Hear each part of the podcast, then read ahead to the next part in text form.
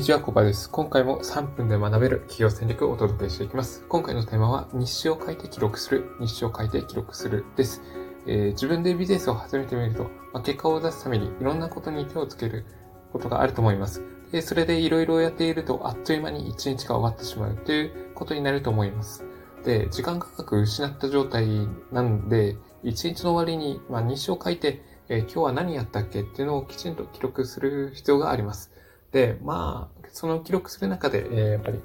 新しいアイデアがひらめいたりとか、え、ー、と、何かうまくいかないことがあれば、その、うまくいくための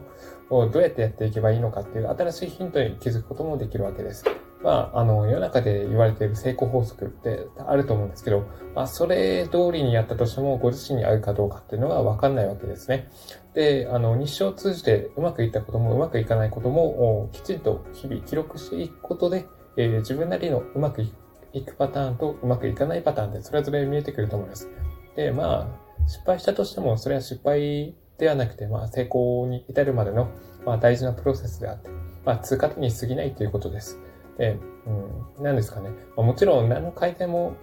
せずに、なんか問題とか課題を放置すると、まあ、それは良くないので、まあ、失敗を通じて成長するんだっていうことを常に、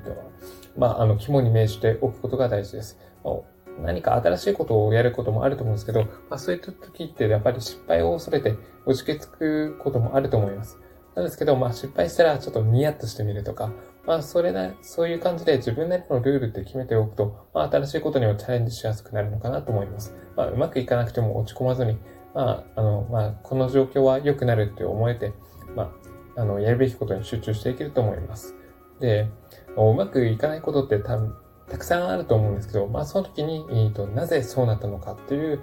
理由であったりとか原因分析っていうのをきちんとやっていく必要があります。まあ、これをやっていくと、本当に問題解決へのあの道筋が見えてきやすくなりますし、まあ、それによって、えっ、ー、と、なんかうまくいかないところをどんどん一つずつ潰していくことで、あの、うまくいくパターン、あの、好循環に入っていくことができますので、ぜひやってもらいたいなと思います。で、最後なんですけど、日誌をどうやって書けばいいのか、ちょっとわかんないなっていう人いると思うので、えっ、ー、と、一応一例を紹介させていただきます。一つあの、7項目ありますね。日誌を書くときに使える7項目を最後に紹介します。で、一つ目が、よくできた点は何か。よくできた点は何か。で、二つ目が、なぜそれがうまくいったのか。なぜそれがうまくいったのか。で、三番目が、これからも続けた方が良いことは何か。これからも続けた方が良いことは何か。で、四番目が、うまくいかなかったことは何か。うまくいかなかったことは何か。で、5番目が、なぜそれがうまくいかなかったのか。なぜそれがうまくいかなかったのか。6番目が、今後やるべき、やめるべきことは何か。今後やめるべきことは何か。で、最後7番目が、今後改善改良すべきことは何か。今後改善改良すべきことは何か。です。まあ、これ一つの